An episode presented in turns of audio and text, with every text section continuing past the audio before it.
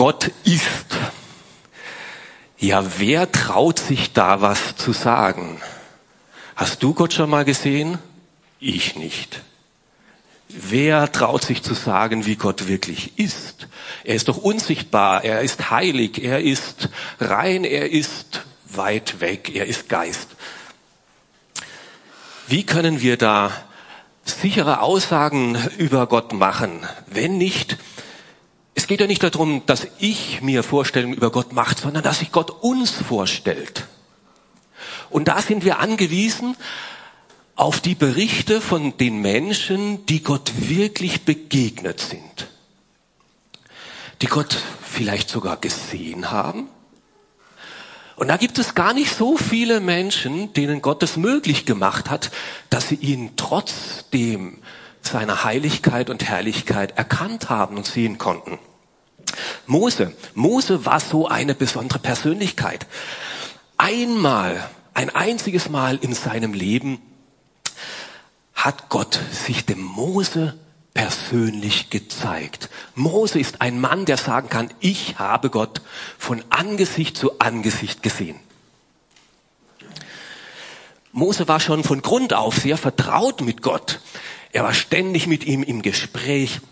Von Mose heißt es, dass er direkt, vertraut, offen, ganz persönlich mit Gott redete, wie jemand, der mit seinem Freund redet.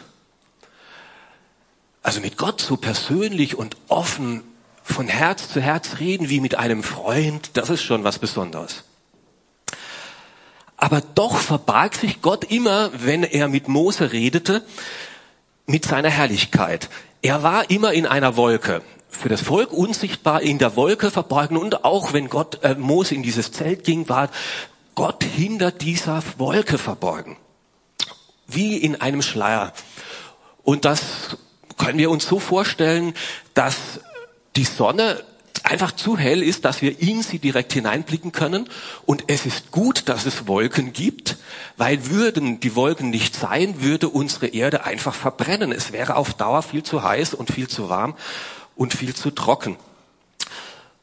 Und so verbirgt sich Gott also immer wieder hinter einer Wolke, obwohl Gott da ist. Wir können sehen, es ist Tag, die Sonne ist da, auch wenn Wolken da ist, weil es hell ist. Und eines Tages fasst sich Mose einen Entschluss. Er sagt, ich will Gottes Herrlichkeit sehen. Ich will mal nicht nur Gott hinter der Wolke sehen, ich will seine Herrlichkeit sehen. Ich will sie wirklich voll und ganz mal sehen. Wir lesen davon im zweiten Buch Mose, im 33. Kapitel. Mose bat, lass mich dich, Herr, in deiner Herrlichkeit sehen.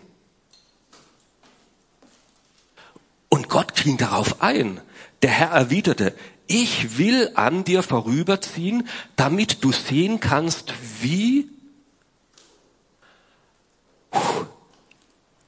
welch ein Moment. Gott sagt jetzt, ich möchte mich von dir sehen lassen. Ich will an dir vorübergehen. Ich möchte dir meine Herrlichkeit zeigen. Die ganze Herrlichkeit. Was würdest du jetzt hier erwarten? Was würdest du jetzt erwarten? Ich möchte dir zeigen, wie ich bin. Wie? Also ich würde jetzt erwarten, Gott zeigt so, wie prächtig ich bin, wie schön ich bin, wie majestätisch ich bin, wie wundervoll, wie tief, wie rein, wie ehrbietend, wie groß, wie stark, wie kraftvoll, wie hell, wie rein, wie heilig, wie strahlend. Das hätte ich jetzt hier erwartet. Und wir lesen,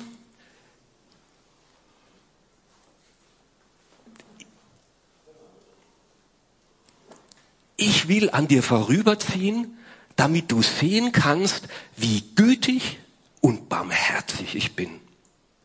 Meinen eigenen Namen, den Herrn, werde ich vor dir aussprechen und ich schenke meine Gnade und mein Erbarmen, wem ich will.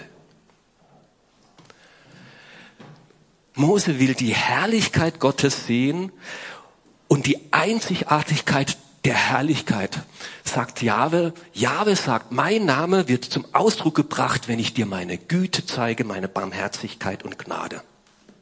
Ich möchte meinen Namen vor dir aussprechen. Ich bin, der ich bin. Ich bin so unbeschreiblich, ich bin so wenig zu fassen, ich kann mich dir gar nicht so offenbaren. Beim Dornbisch hat er zu Mose gesagt, ich bin einfach der ich bin, ich bin immer derselbe, der ich immer sein werde. Und jetzt zeigt er ihm mehr von seiner Herrlichkeit. Und was zeigt er ihm? Meine Herrlichkeit, mein Name wird dadurch zum Ausdruck gebracht. Du erfasst mich am besten, wenn ich dir meine Güte, meine Barmherzigkeit und meine Gnade zeige.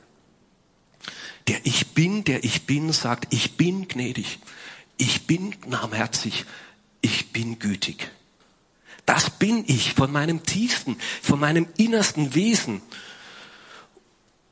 Und wenn du mich besser kennenlernen möchtest, wenn du mich erkennen möchtest, dann lerne meine Gnade, meine Barmherzigkeit und meine Güte kennen. Wenn du mehr von meiner Fülle, der Fülle meiner Güte kennst, wenn du mehr die Größe meiner Gnade erfasst, wenn du Tiefe meiner Barmherzigkeit erfasst, dann siehst du meine Herrlichkeit. Und so geschah es dann auch, als Mose dann auf den Berg hinaufging und Gott begegnete, dann kam der Herr in der Wolkensäule herab und trat zu ihm und rief seinen Namen, der Herr, aus. Er ging vorüber, an Mose vorüber und sprach, ich bin der Herr, der barmherzige, der gnädige Gott. Meine Geduld und meine Liebe und Treue sind groß. Die Gnade erweise ich Tausenden, indem ich ihre Schuld und Unrecht und ihre Sünde vergebe. Ja, Gott ist heilig, ja, Gott ist rein. Wir können normalerweise nicht in sein Angesicht schauen. Und auch Mose nicht. Mose darf nur hinterher schauen, wenn Gott schon vorbei ist. Er kann so sozusagen von hinten seinen Rücken, sein Nachglanz, seine Spuren auf der Erde noch wahrnehmen. Aber das, das Maximale, was wir von Gottes Herrlichkeit als Menschen erfassen können, sagt er, ist meine Güte, Barmherzigkeit und Gnade. Ich bin der ich bin, der gütige, barmherzige und gnädige Gott.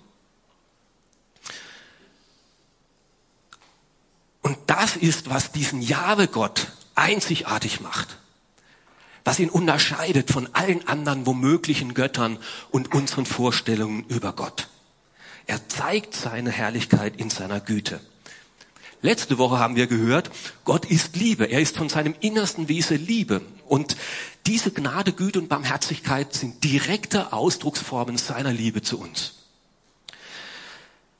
Selbst dann, wenn wir seine Liebe enttäuschen, wenn wir seine Liebe nicht erkennen, wenn wir seine Liebe nicht annehmen für uns, bleibt er trotz unserer Fehler, trotz unserer Zurückweisung, trotz unserem sündigen Verhalten, bleibt er immer noch zu dir und zu mir gütig, gnädig und barmherzig, weil er es ist. Weil Gott dich und mich, alle seine Geschöpfe so sehr liebt, unbeschreiblich liebt, weil seine Liebe nie ein Ende nimmt, liebt er uns immer noch, auch dann, wenn wir uns abgewendet haben, wenn wir sein Wesen abgelehnt haben, bleibt er in der Beziehung mit uns und sucht die Gemeinschaft mit uns.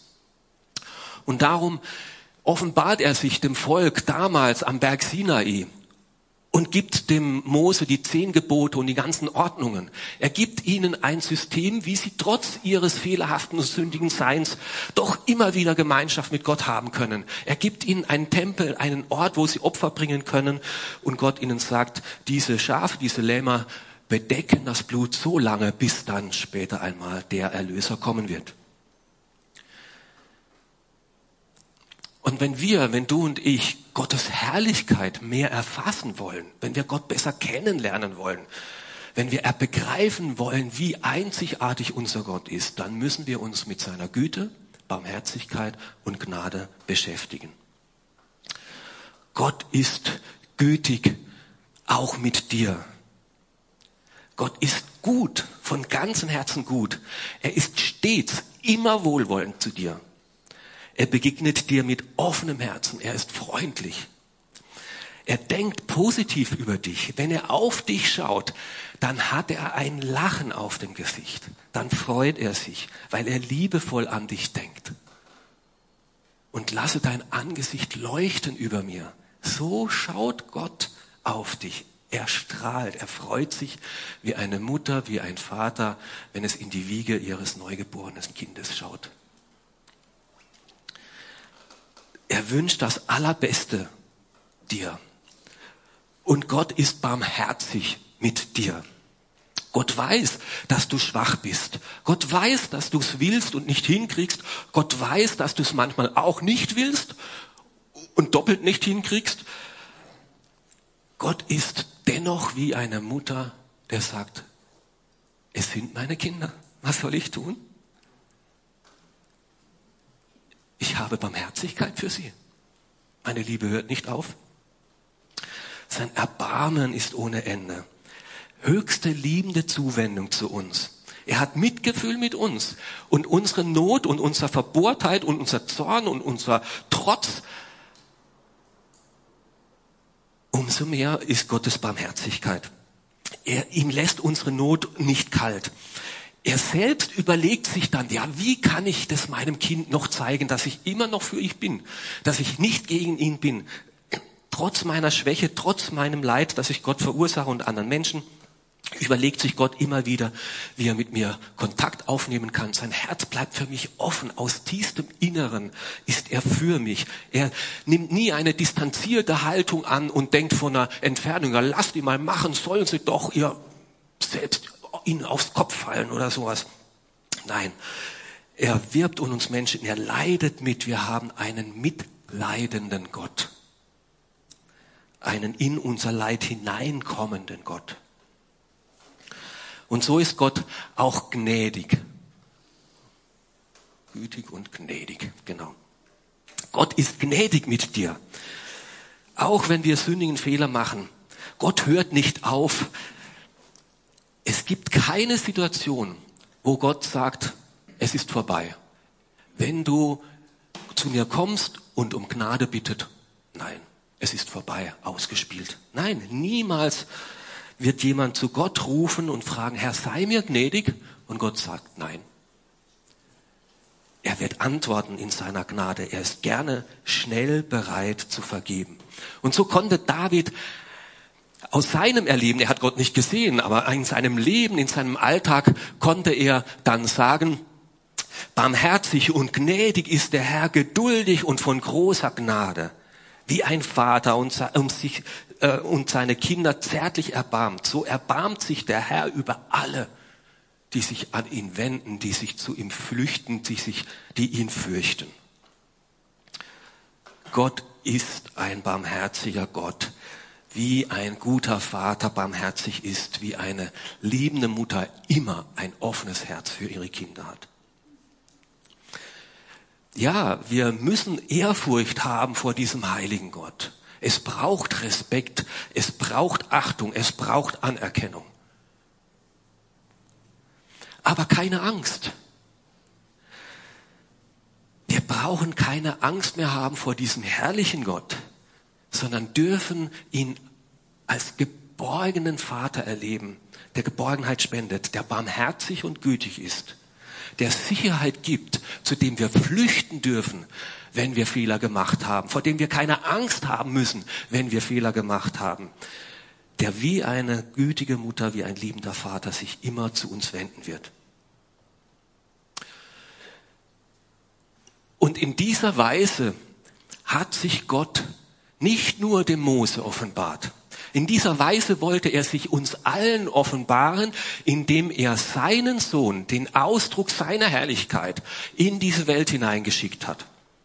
Und auf die gleiche Art und Weise hat sich Jesus uns offenbart. Jesus ist ebenso gnädig, barmherzig und gütig. Er hat sein Mitgefühl gezeigt durch hunderte Taten. Er hat Kranke geheilt, weil es ihm weh tat. Er hat sich um Blinde gekümmert und Aussätzige gekümmert. Er hat Hungernden zu, äh, zu Speisen gegeben. Einsamen hat er getröstet. Trauernden hat er geholfen in ihrer Not. Er war barmherzig mit den Aussätzigen. Sein ganzes Leben war durchzogen von Güte und Barmherzigkeit und Gnade. Er hat Geschichten erzählt über diesen barmherzigen Samariter. Er hat von diesem liebenden Vater vom verlorenen Sohn erzählt. Er, er ist mit den Menschen so umgegangen, diese Samaritanerin, mit der war er barmherzig, auch mit dieser Ehebrecherin, die Fehler gemacht hat und mit dem Petrus, der ihn verleugnet hat und hat ihm schon im Vorhinaus gesagt, wenn du dann es einsiehst, wo dein Fehler war, ich sag dir jetzt schon, ich werde dir vergeben. In derselben Art und Weise begegnet Gott auch dir und mir durch seinen Sohn, durch Jesus Christus. Und das lesen wir dann eben auch im Epheserbrief, wo Paulus das für uns festhält. Durch Gottes Erbarmen, doch Gottes Erbarmen ist unbegreiflich groß. Wir waren aufgrund unserer eigenen Verfehlungen tot, aber er hat uns so sehr geliebt, dass er uns zusammen mit diesem Jesus Christus auch lebendig gemacht hat. Ja, es ist nichts als Gnade, dass wir jetzt gerettet sind. Bis in alle Ewigkeit will er damit zeigen, wie überwältigend groß seine Gnade ist, seine Güte, die er uns durch Jesus Christus erwiesen hat. Wieder, wenn wir Gottes Herrlichkeit sehen wollen, wenn wir Gott besser kennenlernen wollen, wie er ist, wenn wir Gott erkennen wollen und wenn wir Gott einmal im Himmel von Angesicht zu Angesicht sehen wollen, dann musst du zuerst seine Güte und Barmherzigkeit und Gnade kennenlernen. Du kannst nicht Gottes Gegenwart kommen, bevor du nicht seine Güte, Gnade und Barmherzigkeit kennenlernst. Und seine Güte, Gnade und Barmherzigkeit erkennst du vor allem und zuerst in Jesus Christus. Und diesmal ist es nicht dieser Hügel Horeb, dieser Berg, auf dem Mose war, dieses ist mal ein anderer Hügel, auch wieder ein Hügel, wo Jesus gestorben ist, gelitten ist, wo er in einer Felsspalte begraben worden ist, aus der er wieder hervorgekommen ist. Und dort zeigt sich, es gibt keinen Ort, wo wir mehr Gottes Güte, Gnade und Barmherzigkeit sehen und erfassen können, wie an Golgatha, diesem Ort. Und dort hat Jesus gesagt, zu diesen Verbrechern, die ein Unrecht betan haben, einen Unschuldigen verurteilt haben, zu dieser ungerechten, kaputten Welt, Vater im Himmel, barmherziger Gott, vergib ihnen, die merken ja noch nicht einmal, was sie tun. So ist Gott. Jesus nimmt unsere Sünden auf sich zu einer Zeit, wo wir noch nicht einmal bewusst sind, dass wir Sünder sind, dass wir Fehler machen, wie kaputt wir eigentlich sind. Und dann sagt er am Ende, es ist vollbracht. Ich hab's geschafft, ich hab's gemacht für diese Menschen. So ist Gott. Und so zeigt sich dieser Gott auch dir und mir. Wer immer sich mit diesem Jesus einlässt auf seine Güte und Gnade und Barmherzigkeit, dem wird er es zeigen, immer mehr und immer tiefer. Also meist leben wir ja auch, wie die Menschen damals, in einer Selbstlüge. Meistens denken wir über uns selber besser, als wir wahrscheinlich sind. Aber es könnte auch sein, dass Jesus zu uns immer wieder mal sagen muss, Vater, oder über uns das sagen muss, Vater, vergib dem Hans-Peter. Er merkt ja noch nicht einmal, was er da tut. Er merkt ja nicht mal, wie kaputt er ist und wie sehr er auf meine Barmherzigkeit, Güte und Gnade angewiesen ist. Vielleicht ist es auch wie bei uns, wie bei Petrus damals. Wir erinnern uns an diese Geschichte mit der Fußwaschung. Ja, theoretisch, ja, natürlich brauchen wir die Vergebung, selbstverständlich. Aber äh, pff, Fehler macht ja jeder, dreckige Füße hat ja jeder. Und die jetzt Jesus hinhalten und hinstrecken, das ist ja peinlich. Wenn sich da Jesus jetzt runterbeugen muss und bei mir da Halt macht und alle anderen sehen das vielleicht und so, das ist ja demütigend. Aber genau da, in diesen Momenten, erleben wir Gottes Güte, Gnade und Barmherzigkeit, erfahren wir etwas von der Herrlichkeit Gottes. Am Anfang meines Christseins dachte ich, wenn ich über Sünde und Verfehlungen nachdachte, so an die offensichtlichen großen Sünden. Du sollst nicht stehlen, du sollst nicht lügen, du sollst nicht morden, du sollst nicht Ehe brechen. Und ich dachte, naja, so die meiste Zeit meines Lebens kriege ich es auch ganz gut hin.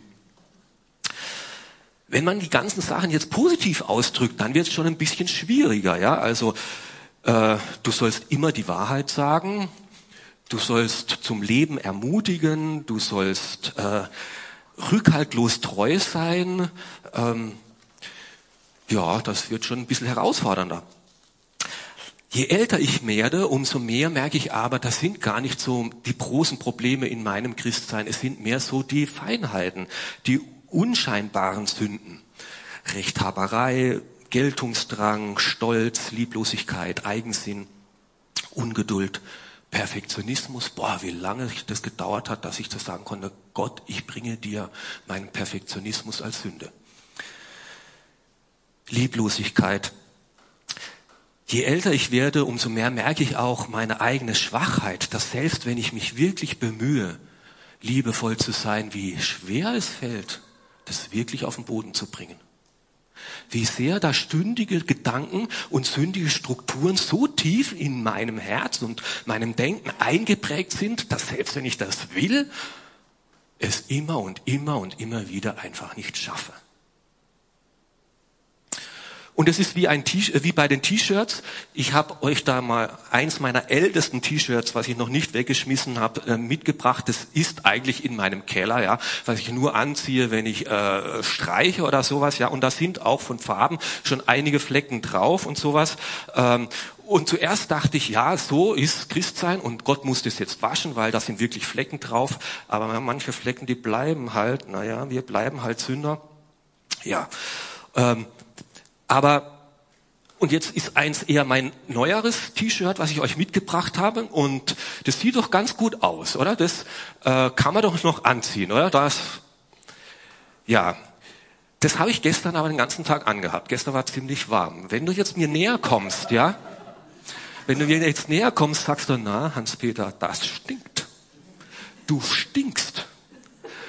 Das kann man nicht von weit sehen, aber wer mich näher kennt, der merkt, der Hans-Peter stinkt immer wieder. Und das Dumme ist, unseren eigenen Geruch nehmen wir nicht wahr. Ich denke immer, das passt, ist ja, ist sauber. Nur meine Frau sagt, du solltest mal wieder wechseln. Und so geht es uns. Immer wieder. Ich bin Kopfmensch. Ja, so bin ich nun mal gemacht. Und dafür Klarheit, Ordnung, richtig, falsch, so bin ich gestrickt. So beziehungsmäßig, so Mitgefühl, die Feinheiten, Herzlichkeit, bin ich so von der Natur aus nicht. Und wenn ich dann in stressige Situationen komme, dann kann es schon sein, dass ich recht hart bin. Und Mitgefühl und Barmherzigkeit, mh, wo ist das geblieben? Dass ich innere, auf innere Distanz geht, ja, so wie du mir, so kann ich aber auch.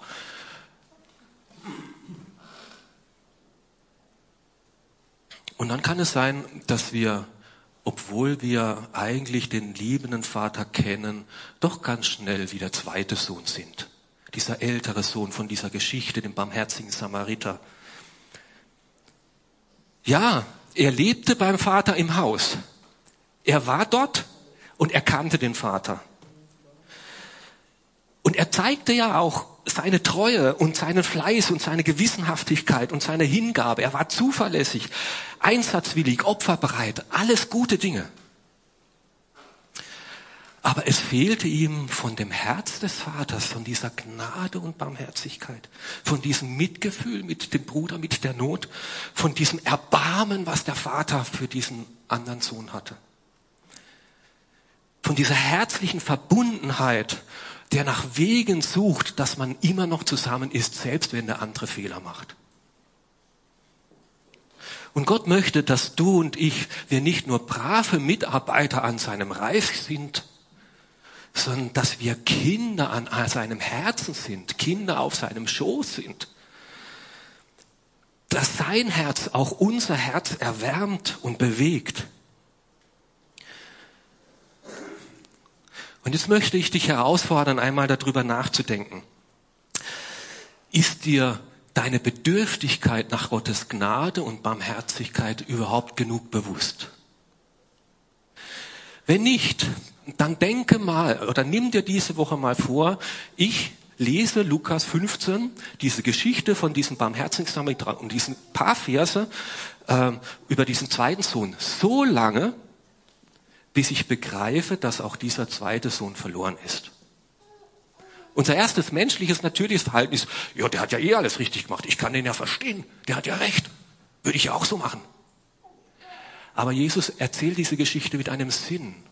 Lese sie so lange, bis du begreifst, es stimmt, der liegt daneben.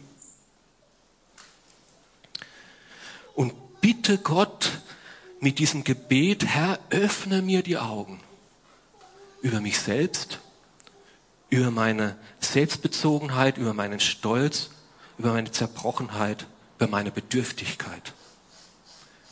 Ich will deine Herrlichkeit sehen.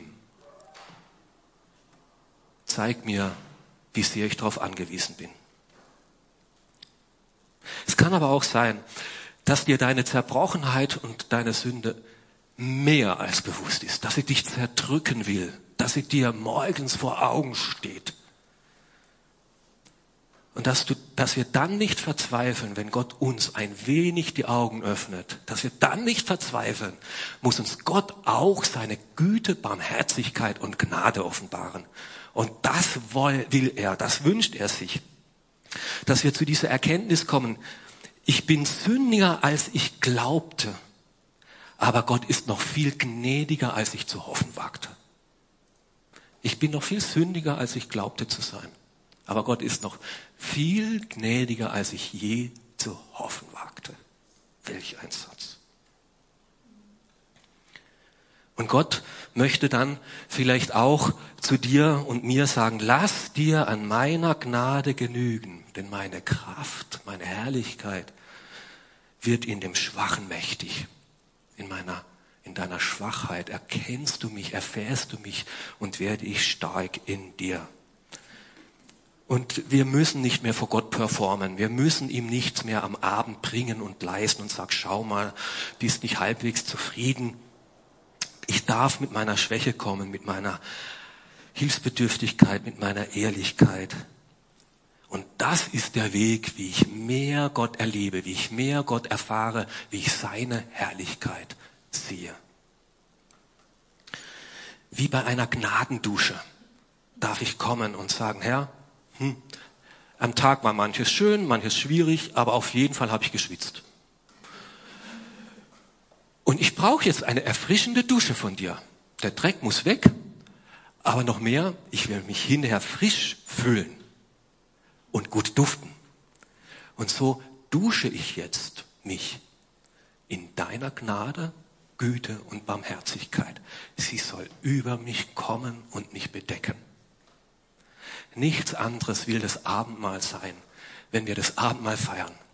Ich darf so kommen zu dir, wie ich bin. Und jetzt kommt deine Gnadendusche und ich nehme deine Güte, Barmherzigkeit und Gnade ganz persönlich für mich an. Und das kommt, führt zu einer inneren Freude, zu einer inneren Freiheit, zu einem ganz neuen Verhältnis zu diesem Gott, Vater. Und Gott ist so. Und nun fordert er uns heraus. Möchtet ihr nicht auch so sein? Seid barmherzig, wie euer Vater barmherzig ist. Der barmherzige Gott wünscht sich barmherzige Kinder in seiner Familie.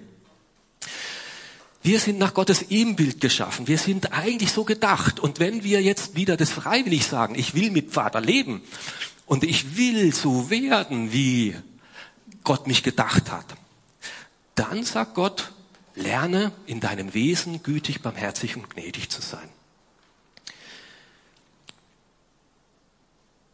Ebenso wie Gott Liebe ist und wir lernen dürfen, liebevoll zu werden, ebenso dürfen wir lernen, mitfühlend zu werden, dass unser Herz wieder warm wird und nicht distanziert, anteilsnahmsvoll.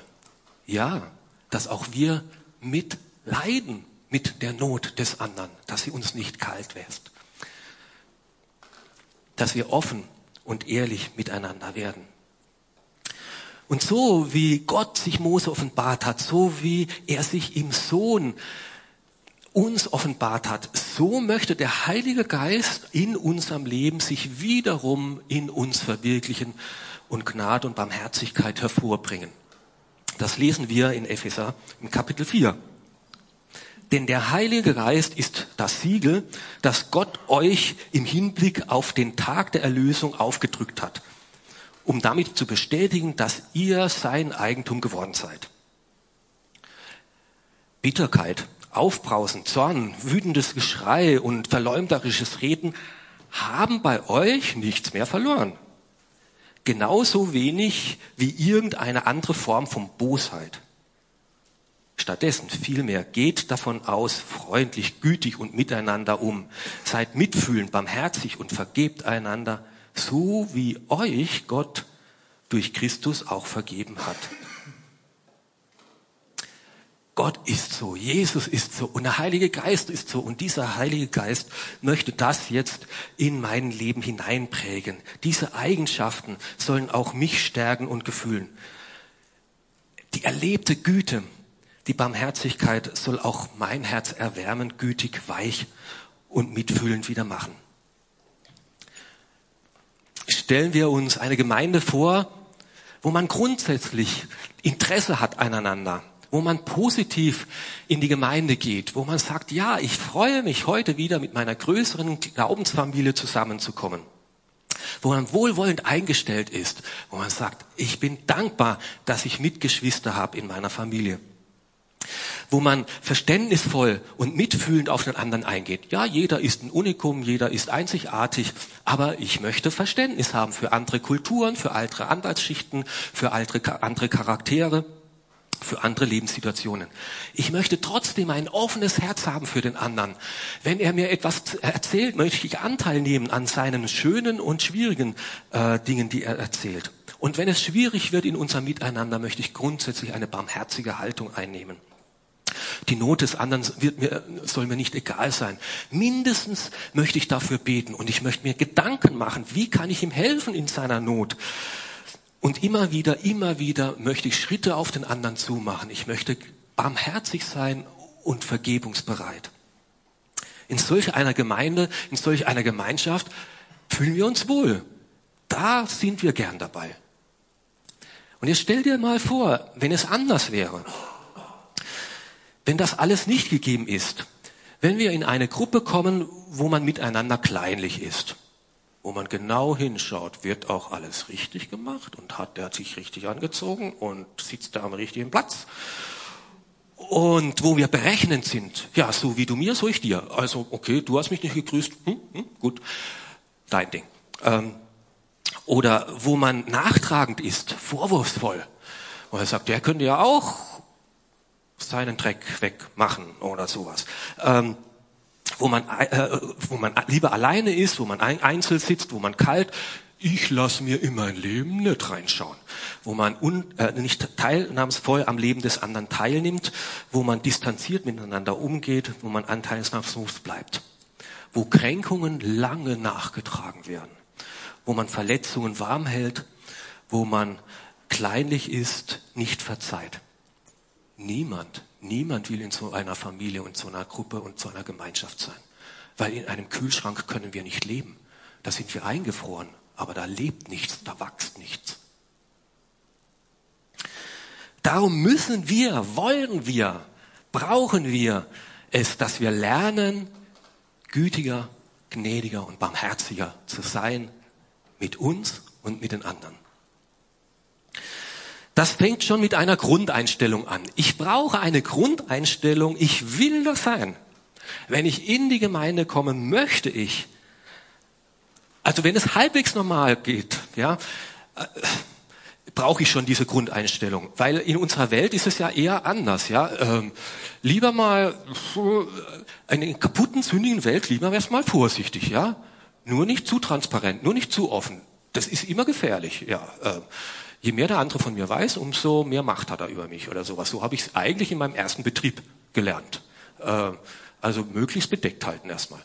Ähm, und dass ich mich überwinde, nein, ich will nicht vorsichtig, zurückhaltend, misstrauisch sein. Auch wenn die Welt mir das versucht beizubringen, vertraue niemanden. Hier in unserer Familie gehen wir anders damit um. Auch in der Gemeindefamilie gehen wir anders miteinander um. Ich möchte mit einem offenen, mit einem liebenden, mit einem barmherzigen und gnädigen Herz heute in die Kirche kommen, in die Gemeinschaft kommen. Und so bete ich immer und immer wieder, auch auf der Fahrt zum Gottesdienst, Herr, gib mir ein offenes Herz, ein echtes Interesse für meine Mitchristen. Herr, präge du meine Gedanken und meine Gefühle. Präge nicht nur meine Gedanken, sondern präge auch meine Gefühle, dass ich dem anderen irgendwie das Spiegeln zeigen kann, dass er geliebt ist. Und dass die Art von Jesus, die Art vom Heiligen Geist auch durch mein Herz und durch mein dem anderen hindurch irgendwie spürbar wird.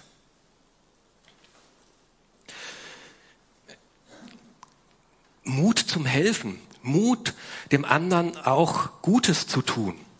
Ganz schwieriges Thema. Habe ich lange lernen müssen oder bin ich noch dabei zu lernen? Ja, das ist ja nur ein Tropfen auf den heißen Stein. Und ähm, da die Not lässt sich ja sowieso nicht lindern. Also was, was soll ich da machen? Das bringt ja nichts. Ja, aber vielleicht ist Mitleiden mit dem anderen und wenigstens das kleine tun, was ich tun kann, genau der Tropfen auf den heißen Stein, der mein Herz zum Schmelzen bringt. Dass es diesen Tropfen gar nicht braucht, dass dem anderen geholfen ist, aber dass mein Herz weicher wird. Güte, Gnade und Barmherzigkeit dem anderen immer wieder auch zu zeigen.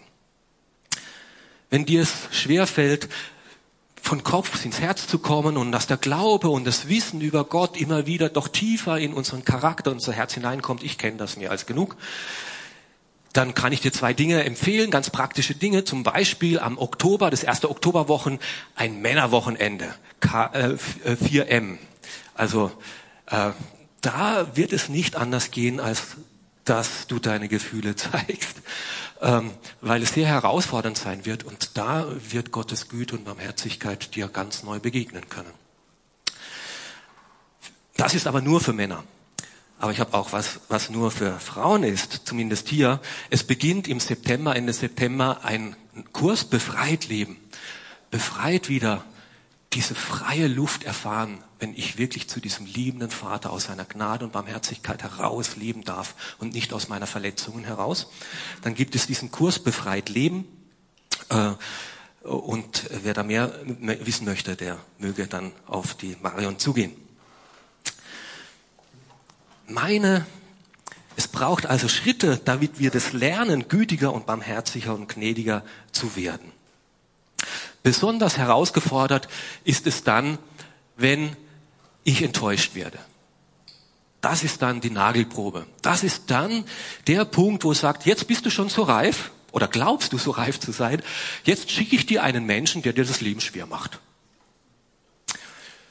Ich glaube, da muss Gott gar nicht viel schicken, das ist einfach so unsere Welt. Ähm, und, ähm, aber Gott lässt es zu, er nimmt die nicht alle weg. Dann wäre der Planet ziemlich leer. Ähm, und da muss ich dann jetzt wirklich knabbern.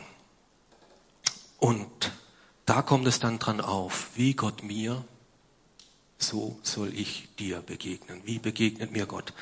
Und das ist dann herausfordernd, das ist die Probe, das ist dann der Test. Wie bin ich bereit, bin ich bereit, gütig, barmherzig und gnädig zu sein, selbst dann, wenn mir der andere das Leben schwer macht.